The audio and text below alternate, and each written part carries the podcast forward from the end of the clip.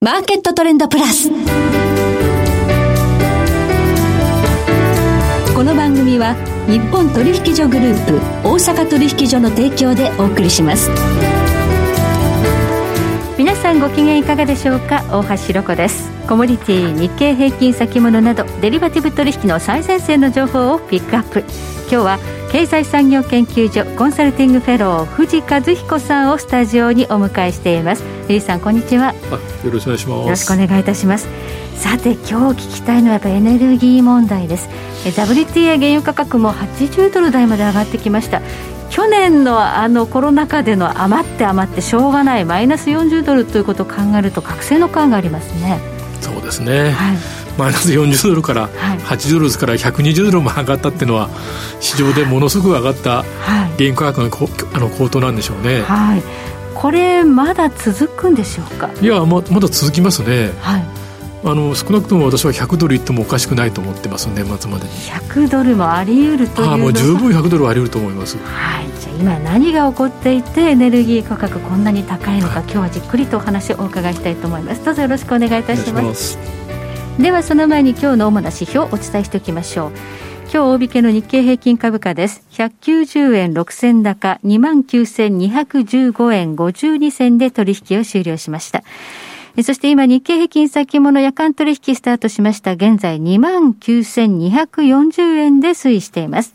日経平均ボラティリティインデックスは19.87でした。そしてコモディティ、東京プラッツドバイ原油先物中心現月22年3月ものは日中取引の終値で840円安56,240円でした。CME 原油先物の中心現月11月ものは日中取引の終値で1.85ポイント安200.95ポイントでした。そして大阪金先物22年8月ものは日中取引の終値で46円高6500等円でした。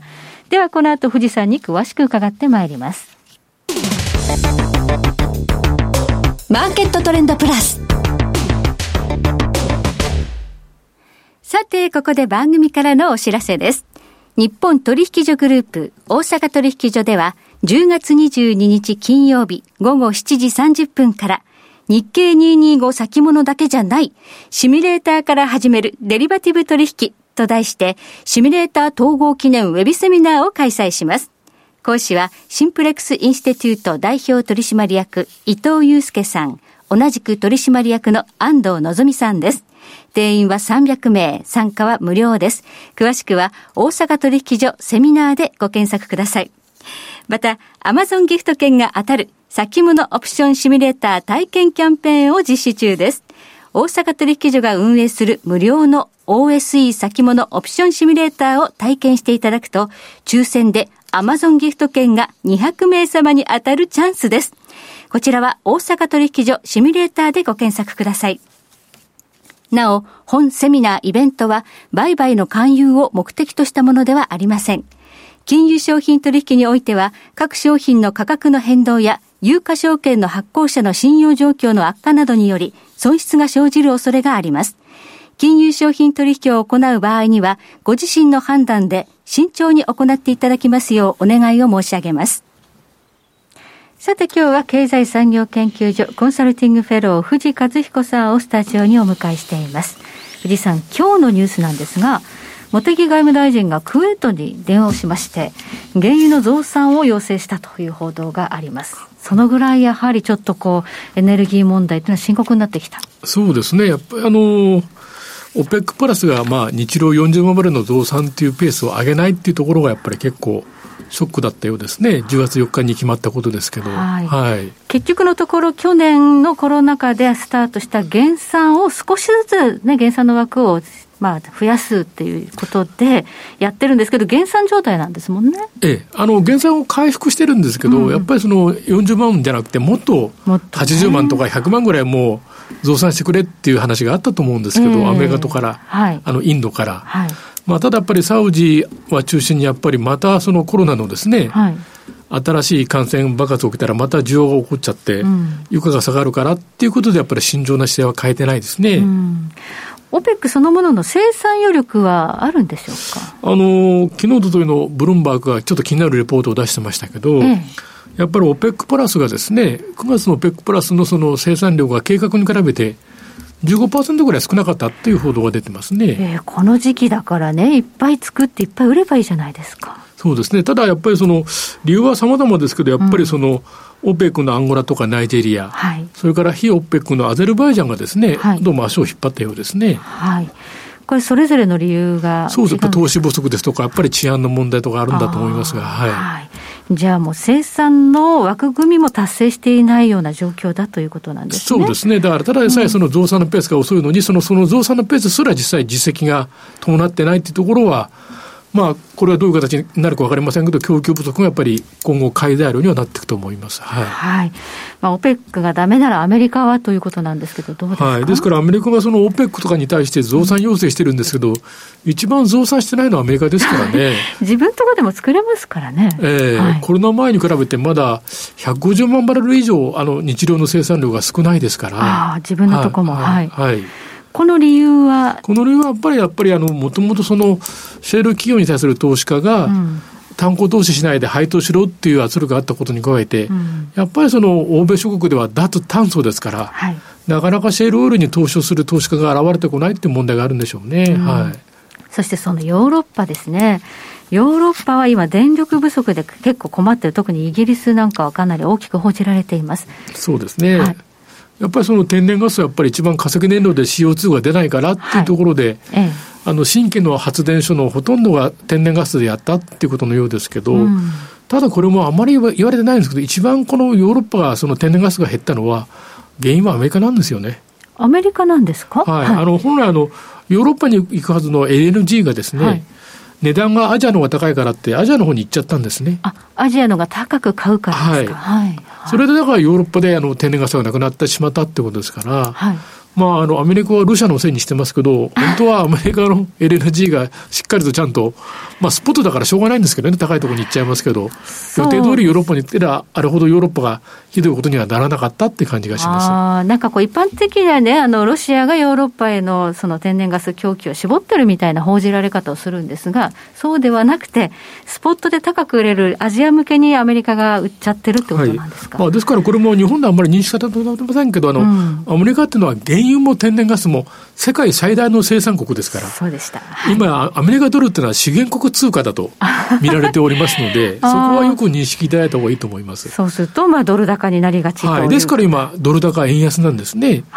実質金利から言ったら、これほど円安になるのはおかしいんですけど、はい、やっぱり資源国に対して、そうじゃないっていうことで今、円安になってるっていうことだと思います。アメリカが資源国っていうのは、ちょっと見方によっては確かにその通りということですが、はい、ここもでも、あの、シェール企業に対する投資っていうのは、まあ、昔に比べればだいぶ絞られているのが現状と。まあ、ちょっと足元、その、うん石油とか天然ガスに投資したら株価が下がっちゃいますからね。あ投資家が今 ESG の枠組みだとかね、はい、あとはまあ環境配慮しろとか、もっと生産性を高めろとか、いろんな声が大きくなっちゃってるってことありますよね。はいはい、そして日本なんですが、日本、今年の2月にかなり電力危機というのがあって、えー、不安だったわけですけど、はい、この冬は大丈夫でしょうか、まあ、あの5割ほどやっぱり LNG の在庫は増やしてるって言ってますけど、増やしてる。はい、はい、ただ冬の寒さにもよりますし、しかもやっぱりこの追加であの LNG のスポットを調達するときに、まあ、中国が今ものすごい勢いで今、買いに走ってますから、ちょっと去年とは違った要因があって心配なところがありますね。とにかく中国の電力不足っていうのは深刻なようですね。非常に深刻ですね。はい。やっぱりその発電に占めるその石炭火力の売られは7割だったのを56%に落としましたので、はい、で、一方でその水力発電がですね、干ばつのせいで、えー、出力が落ちてしまったこともあって、今ものすごく今、全国で、まあ、あの、停電起きてますので、はい、あの、石炭をですね、輸入商にもオーストラリアとまだ喧嘩してますから買えないし、うん、この5年ぐらいやっぱり石炭の国内生産抑制してましたから、はい、そんなに簡単には生産が回復しませんので、はい、もうとにかくもう LNG に頼るしかないと。いう状況のようようですね。世界がいろいろ困った時にも LNG、まあ、天然ガスをスポットで買うっていうふうにこう奪い合いの状況になってきてるわけですね。はい、もう2、3年前までは LNG は余ってしょうがないって言われたんですけど、本当にその LNG のスポットってのは、これだけ乱高下するそばはちょっとないですね。そうですね。まあ必要となればそこで買うって調達するしかないということで、LNG、まあ天然ガスの価格、本当にすごい上がり方をしているんですが、えー、これで最後に私今日申し上げたいのは、はい、実はその瞬間でですね、うん天然ガスの価格が原油換算で、1バレル200ドル超えちゃったんです。あら、天然ガスの価格で見ると、はい、原油価格に換算するともう200ドル。今まだ80ドル台ですよね。はい、ですから、そのアメリカの中で超強い筋は、うん、バレル200ドルにオプションの買いが生え始めてるっていうことですから、はい、非常にクレイジーな相場になりつつありますので、はい、そう考えると冒頭申し上げたより、100ドルなんていうのは追加点じゃないかという今、超強気の状況になっている可能性がありますね。はい。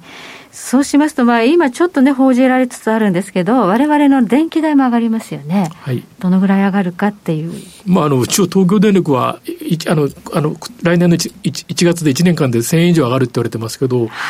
ガソリンの値段もですね、ええ、2008年、9年に180円がピークでしたけど、はい、それを超える可能性も十分あるかもしれませんね。今、大体平均で162円ですね、直近の数字は。ですか。はい。まあ、ところによってはもう170円近いところで売ってるところもありますので、はい。はい。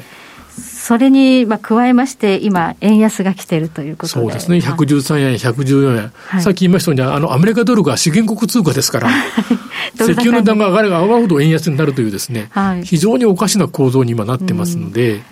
日本はあの長期デフレの構造で、もうなかなかインフレにならないというふうに言われてきましたけど、これ、今回ばかりはひょっとしたらインフレになりますか、だから本当に悪いインフレが起こるんじゃないかっていうこと心配ですね。悪いインフレ、えー、賃金が上がらずに、物価ばっかり上がってしまうと、本当に必要な必需品ばっかりが上がってしまうっていうのは、非常に厳しい状況になる可能性がありますね、はい、そうならないためにもね、あのこの冬を乗り越えなきゃいけないし、このエネルギー問題って世界的に解決しなくちゃいけないと思うんですが、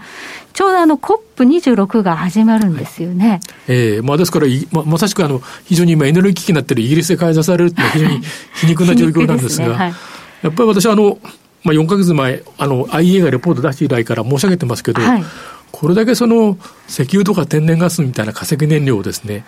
無理やり人為的に減らすっていうのはやっぱり非常に問題がありますので、そこをもうちょっと現実的なその、あの、タイムスケジュールでですね、はい、燃料転換を図るっていうことをやらない限りは、多分、脱炭素、脱炭素と言ってれば、これからしばらくの間、非常にその不安定で、高価なエネルギーをですね、はい、あの、使うしかならないような時代が来るんじゃないかっていう、まあ一つの今、警告なんじゃないかなって感じがしますね。なるほど。ちょうど COP26 がスタートしますけれども、ここでね、各国がエネルギー計画を持ち寄るわけですが、まあ、ちょっとちゃんと、あの、電源確保できるようなタイムスケジュールで、ちょっと合意してほしいなと思います、ね、えー、まあ、ちょっと COP26 はまだ少しまだお給が足りないから無理でしょうけど、はい、この後今年の冬にどうなるかっていうことだと思いますね。ラニーニャだそうですよ。はい。うん結構大変だと思いますね。原油は100ドル超えると思いますので、はい、この冬の寒さ厳しそうですのでね、はい、ちょっとエネルギーですから、はい、はい、注目です。はい、ということで、えー、今日は経済産業研究所コンサルティングフェロー藤和彦さんをお迎えいたしましてお話を伺いました。藤さん、今日はどうもありがとうございました。ありがとうございました。えそして来週です来週は日本貴金属マーケット協会代表理事池水雄一さんをお迎えし世界のゴールドの動きをテーマにお届けしますそれでは全国の皆さんごきげんよう